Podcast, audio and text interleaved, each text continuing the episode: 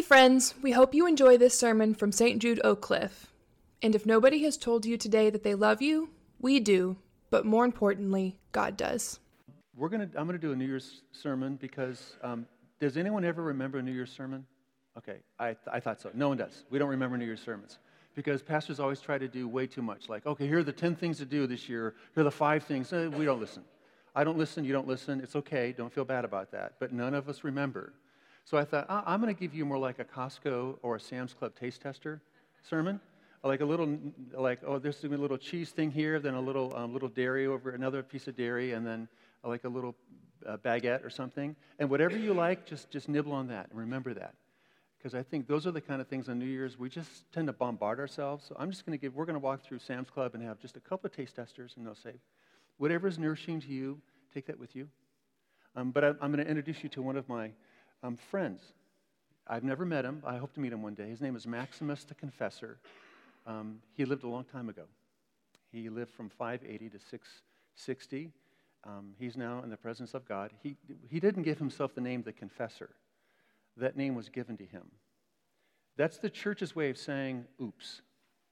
Uh, Maximum, Maximus was, uh, he was punished for his faith in Jesus, but he wasn't punished by um, his community, he was punished by the church. They cut out his tongue. And they cut off his right arm so he wouldn't write.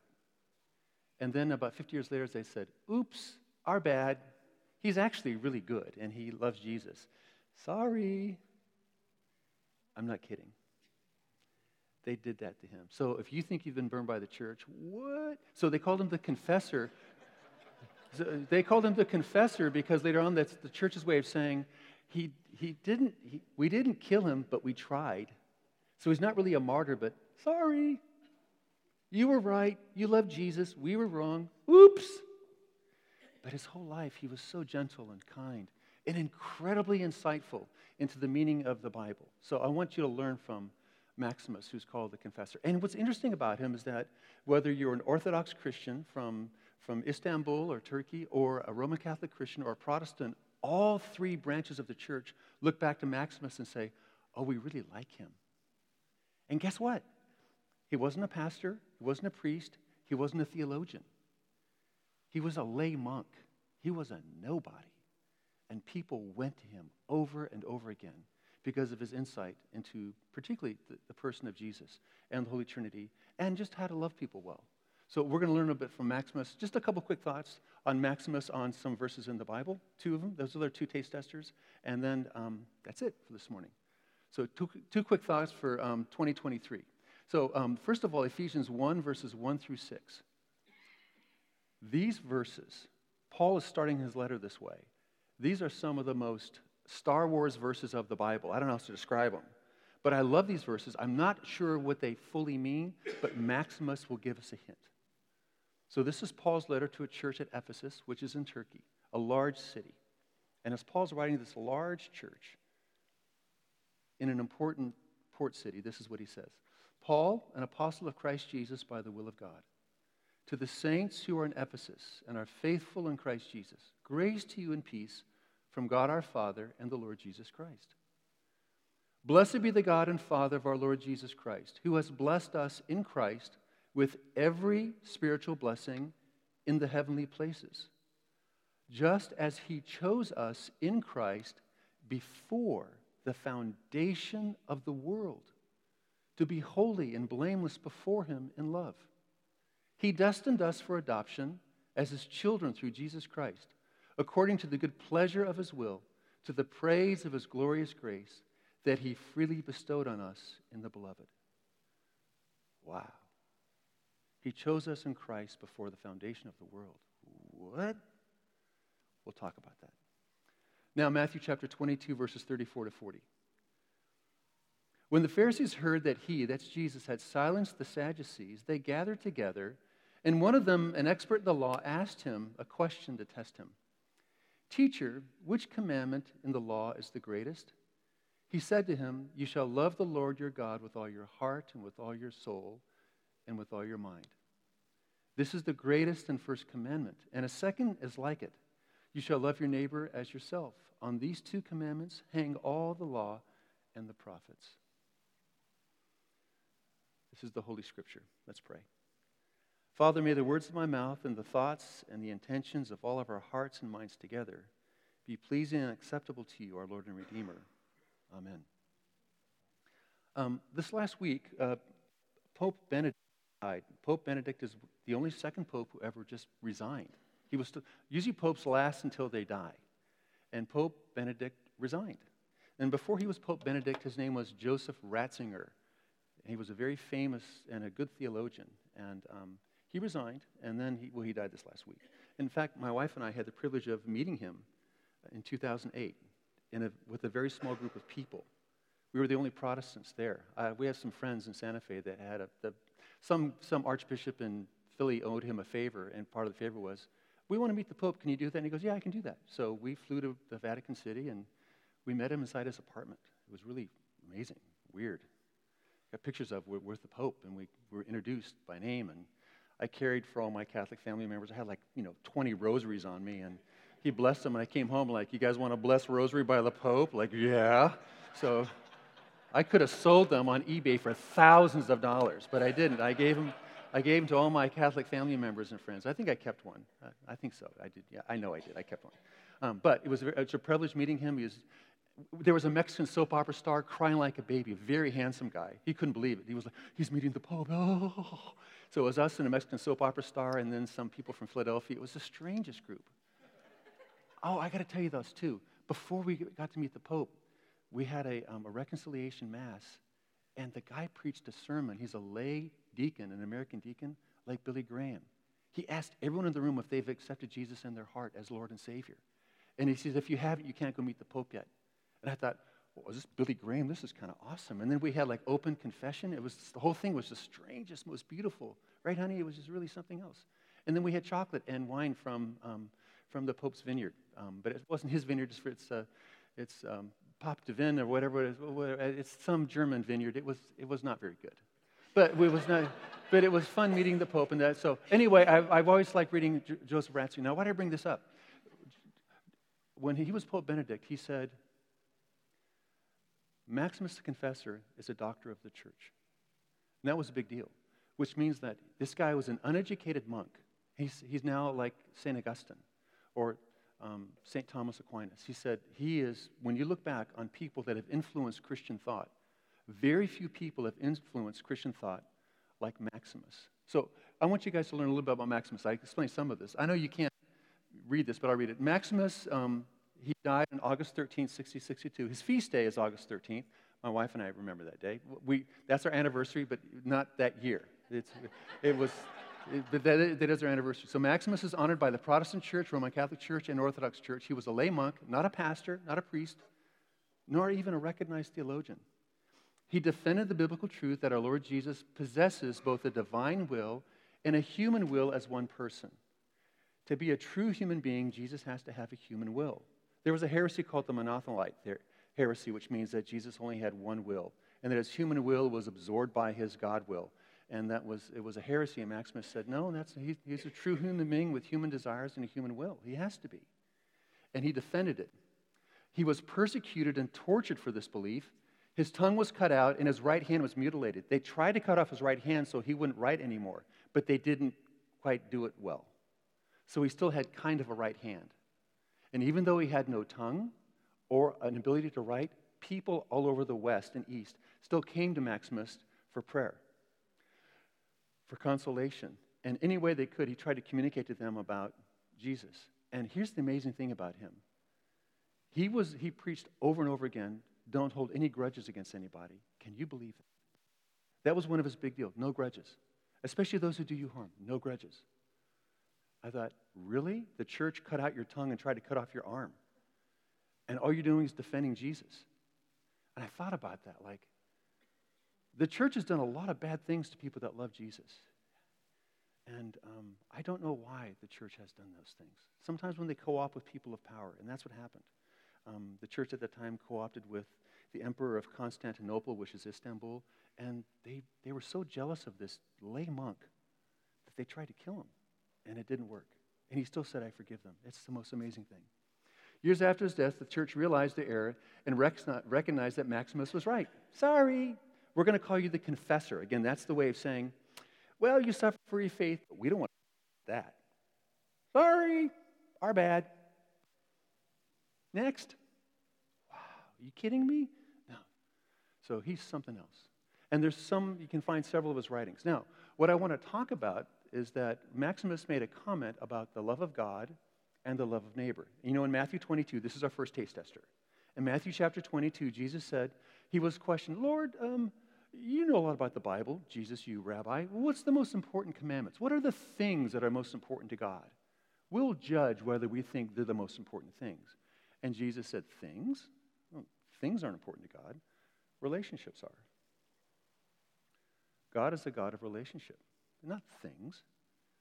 So love God, be in a relationship with God. Oh, and be in a relationship with your neighbor.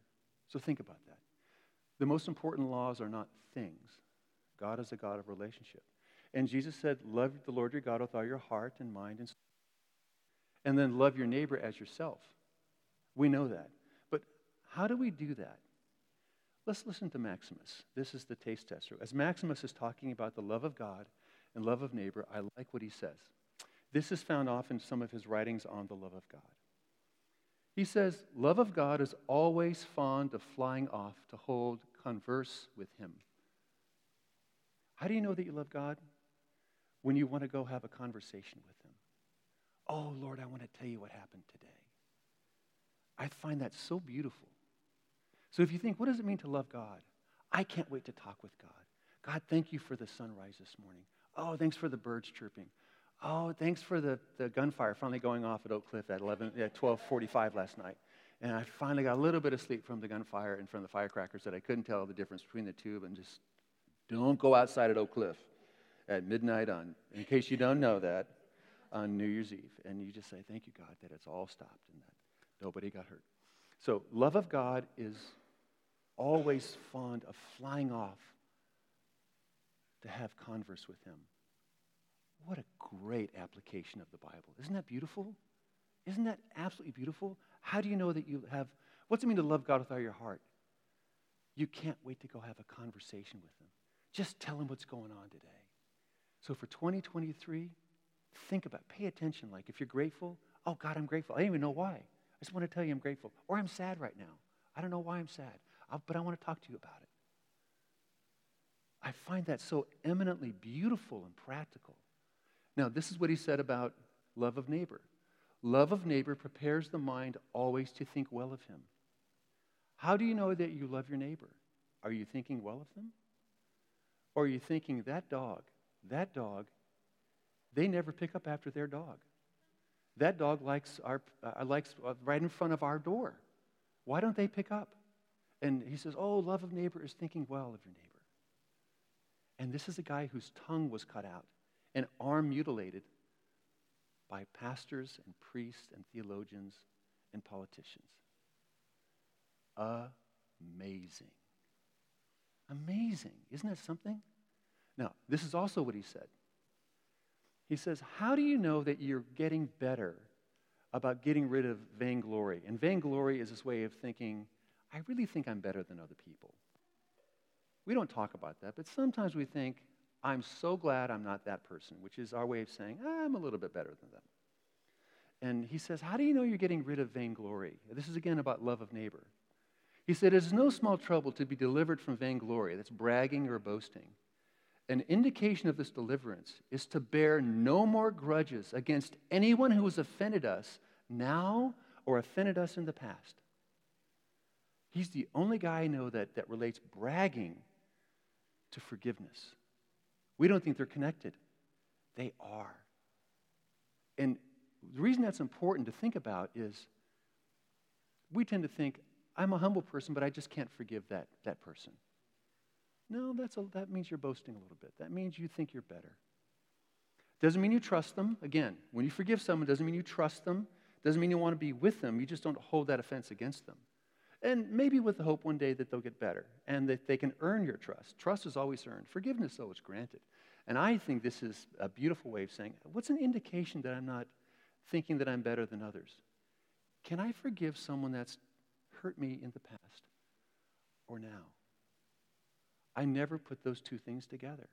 But as I thought about it, I thought, huh, Maximus is onto something.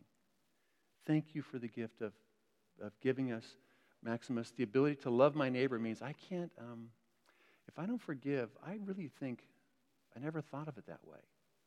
What he does is that very often we put, um, and Richard Brooks is an old Puritan, talks about this. Sometimes we put, um, we put a, a, a, pretty bow on, on, a, on an ugly present. And the pretty bow is, I can't forgive them, but I'm just a humble person. And Maximus says, No, you can't forgive them because you actually think you're better than them. Don't you know that God made them? Oh, you're right. Okay. And don't you know that you don't have to trust them, but you have to forgive them? I mean, that's in the Lord's Prayer. Forgive us our sins as we forgive those who sin against us. Uh, this is very common to the Christian faith. And I think Maximus helps me love God by wanting to fly off and have converse with him and makes me want to love my neighbor by not holding something against them. And if I am, realizing that's more a reflection, not of, uh, of my being hurt, but a reflection of my, my thinking I'm better than them. Wow. I find that eminently practical. And it's a gift. So, that's our first taste tester. I know it's a little bit heavy, but isn't that a good gift? Thinking about what's it mean to love God? Conversing with them. What's it mean to love your neighbor? Thinking well of them and working hard at forgiving and re-forgiving them. And by the way, that's, that's important. Because sometimes you have to re-forgive people. Like, I just forgave you yesterday, and doggone it, I got to do it again right now, because right now I want to take my fingers and just kind of like do the three stooges, like right in your eyes and your nose, and just because you really hurt me. And then you just have to reforgive them. And you do, you reforgive them, reforgive them, do it. We have to do that. Okay, that's Maximus on the love of God and neighbor. Okay, now Maximus on creation. Nike and I have been talking about um, mattering. We all want to matter. Um, we, we, all want to know that uh, our, our being here matters. And the word matter means two things. To matter means to be important, to make a difference in the world, right? So it's, it's, it's a verb that says you're important. But the word matter also means stuff, like materiality. It depends on what it means. And I love what Maximus says about creation. He says, Seek the reason why God created, for this is knowledge. And then later on in his, in his letters, so why did God make stuff? And this is Maximus riffing on Ephesians 1, that Star Wars text I just read to you, that Paul says that we're created in Christ before the foundation of the world. What is that about? Why did God do that? Why did God have us in his mind? So this is what he said God, who was beyond fullness, did not bring creatures into being out of any need of his. Does that make sense? God didn't bring stuff to be because God was bored or lonely, like, I really need a friend. I'm tired of the Holy Spirit and Jesus. You guys are so boring. There's only three of us.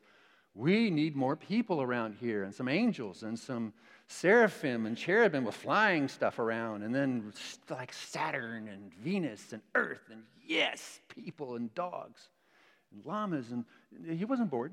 He wasn't bored. He says he didn't bring creatures into being out of any need of his. But I love this. But that he, that's God, might enjoy their proportionate participation in him. Notice that word participation. That God is thinking, I want people to be able to participate in our holy family, Father, Son, and Holy Spirit. I want people to have a little bit of what we've got. I love what we have so much. Let's share it with other people so that they can participate in Him and that he might delight in his works, seeing them delighted and ever insatiably satisfied with the one who's inexhaustible. So God is basically saying, This is so good. Let's make people and share it with them and give them access to us, and we have access to them.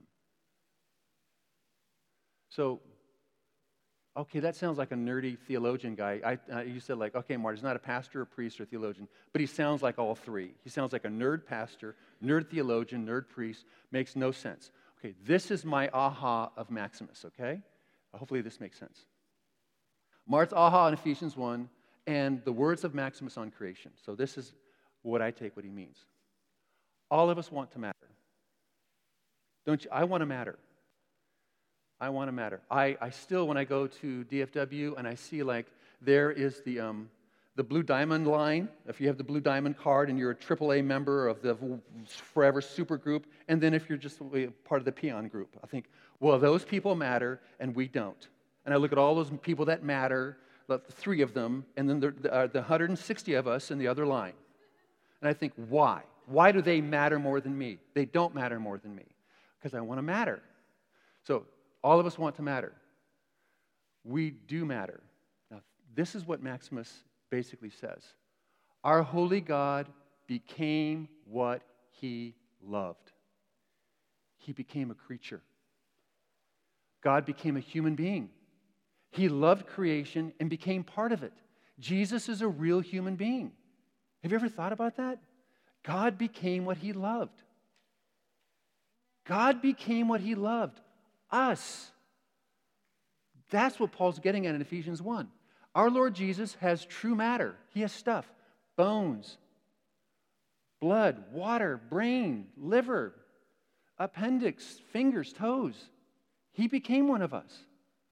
And like us, God cannot and will not undo that reality because the Jesus who died and rose again ascended into heaven with his body. God became what he loved, one of us. We matter to God because God has bound himself up to be one of us, and that will never be undone. We matter to God because God became matter, just like you.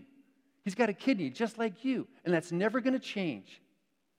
That means kidneys matter, bones matter, thoughts matter, people matter, babies matter, old people matter, arthritis matters, uh, diseases matter. And because all these things were, and He wants to get rid of all that stuff, the, the bad stuff. But I thought about this. Where's our mattering? You know, you think about Instagram and social media, they'll tell you, like, you want to matter? We have the arena of what matters. And what matters is how many people like you. And if you want to know if you matter, play in our arena. How many likes do you get? I find it strange that we call these people influencers. They're not influencers, they just have more likes than other people. They're, they're, what are they, who are they influencing? They're just beating other people. And they matter because they beat more people than other people for a little while, and then someone's going to beat them. And so mattering is a matter of getting more votes. Oh, I don't want to be, I don't want to matter like that. I don't want to commodify my, ma- I don't want to put my mattering on the marketplace. I don't want my mattering for sale or for opinion. Do you? But what if God became like you and can never undo it. Oh, now that matters. That matters because he is a human being and he loves what he became. He created all things and he became what he loved one of us. That's what Paul's getting at in Ephesians 1 as he's opening his letter, what can I tell these Christians why they matter? God became what he loved, one of you. Ain't going to go back on that. You can't go back and reverse what we just sang about this morning, about the incarnation of Jesus. I think that is so beautiful. So that's the other taste tester this morning. Why do you matter? Because God became matter, and that ain't going to change. He sits at the right hand of God the Father right now with true human bone and true human body because people matter, period. And it's not up for sale. You all matter. It is objective, real. In the heart of God, you matter because God became matter. That's according to Maximus, and that's according to Paul. I think he's onto something here. He's kind of demystifying Paul's great words of Ephesians 1. And this is my last thing. This is where I think Maximus is beautiful. Now, you may sound this is weird, but uh, this is one of his sentences. God is participated only. Okay, what does that mean? Oh, that's a Martism. That's a weird, like you, Mart. Yeah, it is. But this is what he's saying. Do you ever feel far from God? He says, well, this is probably why. Because you're probably asking a question. You're probably complaining or praying, but you don't want to participate with God. The only way you can have God in your life is through participation, not through inquiry. Participation. God has participated only. I think he's right. So if you ever feel, Lord, you're realizing, oh, you want an answer about God before you'll participate with him. That's not the way God works. Think about, think about the prodigal son. The prodigal son left, wanted nothing to do with his father. And when he finally came to his senses, where he missed his dad, who always loved him, he went home because he wanted to participate with his dad. And even before he got halfway home, what happened when his dad saw him? He ran out and met him and said, Oh, honey, your heart's right. You want to participate with me. But then the older brother was home. And the older brother, the older brother um, thought, We're throwing a party for that loser little brother? All these years I've been with you, I've been with you. I, I'm not going to go to this party. And then the father goes outside and reminds me of that great TikTok where that little kid um, is talking to his dad and he's, he's doing what his dad does to his wife. Like, hey, Linda, Linda, Linda, reason, reason with me. You ever seen that one? Like a little four year old kid? And his dad says, honey, you got to clean your room. And he goes, oh, his mom says, honey, you got to clean your room. And the kid goes, hey, Linda, Linda, Linda, re- re- reason with me. I thought, whoa. So this is like God the Father going to this older son. Hey, Linda, Linda, reason with me. Linda, outside, the older son, he didn't want to participate with the father. I need to have the answers. Why? No, no, no, no, no participation. Why does he get it? I've been here. He, he's not. I need answers. And God's going, honey, honey, no, no, no, no, come in. Participate. I want nothing with participation. I want nothing. And so think about that. Why didn't he have a relationship with God? This kid who's been religious in the church his whole life, because he refused to participate until his answers were, were, his questions were answered. Oh, we do the same thing. So that's what Maximus means in four words God has participated only. Isn't that beautiful? So if you're feeling far away from God, God's not going anywhere. You, you and I are being the older brother.